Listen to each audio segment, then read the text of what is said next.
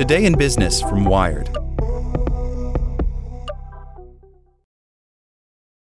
A fight over the right to repair cars takes a wild turn.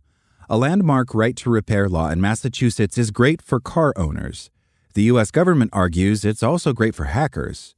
By Aarian Marshall.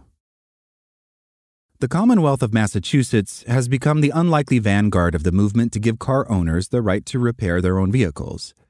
Now the U.S. federal government is threatening to get in the way.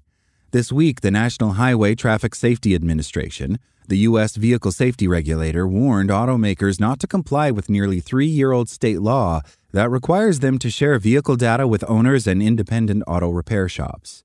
In a letter, a lawyer for the government argued that giving customers and repairers access to the vehicle systems demanded by Massachusetts could also make them available to hackers, who could then access steering, acceleration, braking, or electronics systems.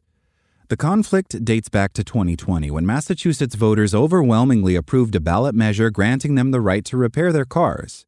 The Alliance for Automotive Innovation, a trade association representing global auto manufacturers, filed a suit to prevent the law from going into effect. It argued that the law was preempted by federal vehicle safety rules, in other words, not the sort of thing Massachusetts voters could decide, and created safety risks by opening up its vehicles to manipulation. The federal judge overseeing the lawsuit has yet to decide on the case, and the federal government had stayed mum on it until last month. So now the right to repair movement faces another setback. Massachusetts says its law is good for car consumers. The federal government says it's bad for car safety. What does the new twist in this right to repair case mean for the state's car owners, repairers, and dealers? At this point, confusion. Massachusetts consumers don't know their rights because of how long this is taking, says Tommy Hickey, who leads the Massachusetts Right to Repair Coalition and now a Maine group trying to pass a similar law there. Meanwhile, new car owners in Massachusetts who have lost access to some safety and comfort features as a result of the legal fight have been left in the lurch.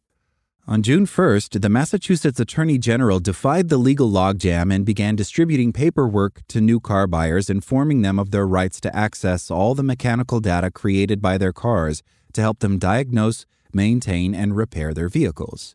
In a statement, Massachusetts First Assistant Attorney General Pat Moore questioned why the federal government chose to weigh in on the issue now.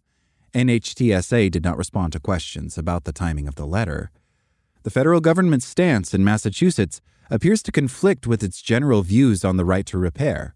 In 2021, President Joe Biden ordered the Federal Trade Commission to create new rules, making it harder for manufacturers to limit who can fix the devices they create. Amid competing letters, statements, and legal paperwork, there's a fundamental question, one that Massachusetts tried to find the answer to. Who owns the reams of data created by today's increasingly software and computer chip enabled vehicles? For decades, those advocating for the right to repair, that is, the idea that once you buy a product, you get to decide how to fix it, held up the auto industry as one that was doing it right. Car repair has long been the domain of the at home tinkerer. As a result, independent auto repair shops and aftermarket parts manufacturers have made billions of dollars tuning and fixing vehicles.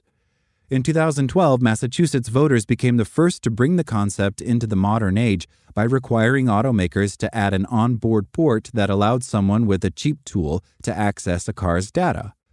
The law led to a nationwide agreement where automakers guaranteed independent repairers and owners would have access to the tools and software given to their own franchise dealerships. But since then, the auto business has shifted online, and almost every new car these days comes with a telematics system that collects data on its operation, including how fast it's moving, where it's going, how hard its driver is braking, and whether everything in the car is working correctly.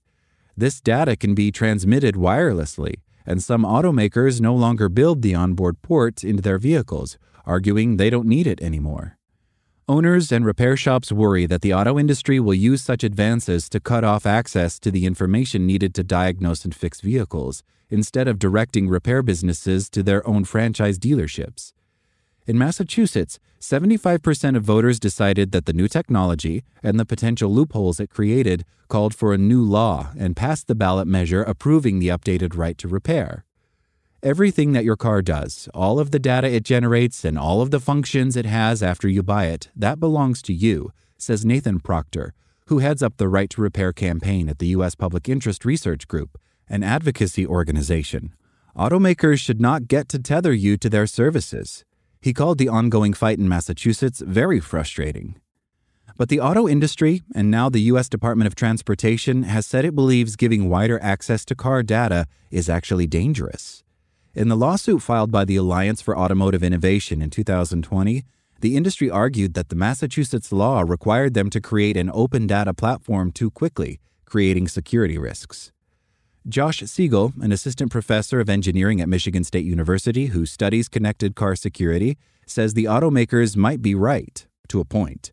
The Massachusetts law gave the industry about a year to build an open data platform, likely not enough time to create a safe system.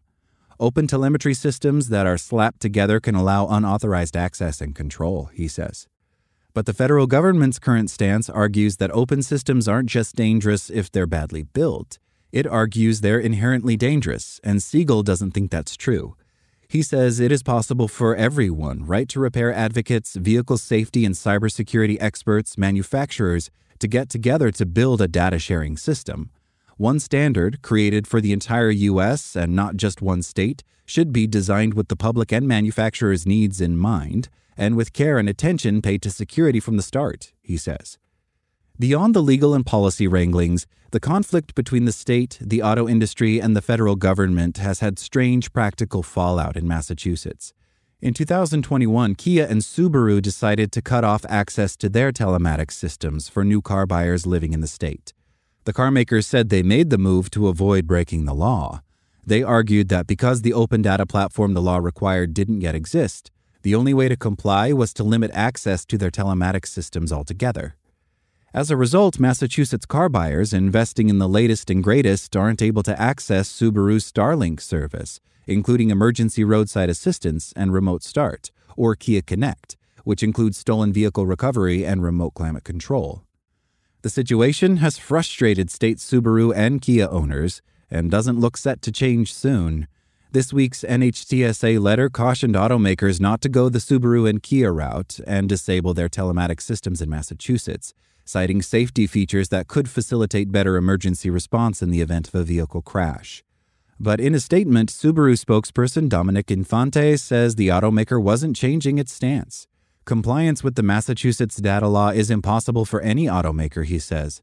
Subaru stands by its commitment to consumer choice when it comes to repairing vehicles.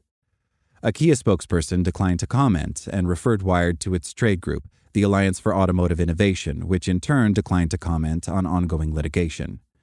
Now, everyone will wait for the Massachusetts judge to have the last say on the law approved by state voters and the future of the automotive repair in Massachusetts, the U.S., and beyond. Thanks for listening. My name is Zeke Robison, and for more stories just like this one, head to wired.com. Like what you learned? Subscribe everywhere you listen to podcasts and get more business news at wired.com/business.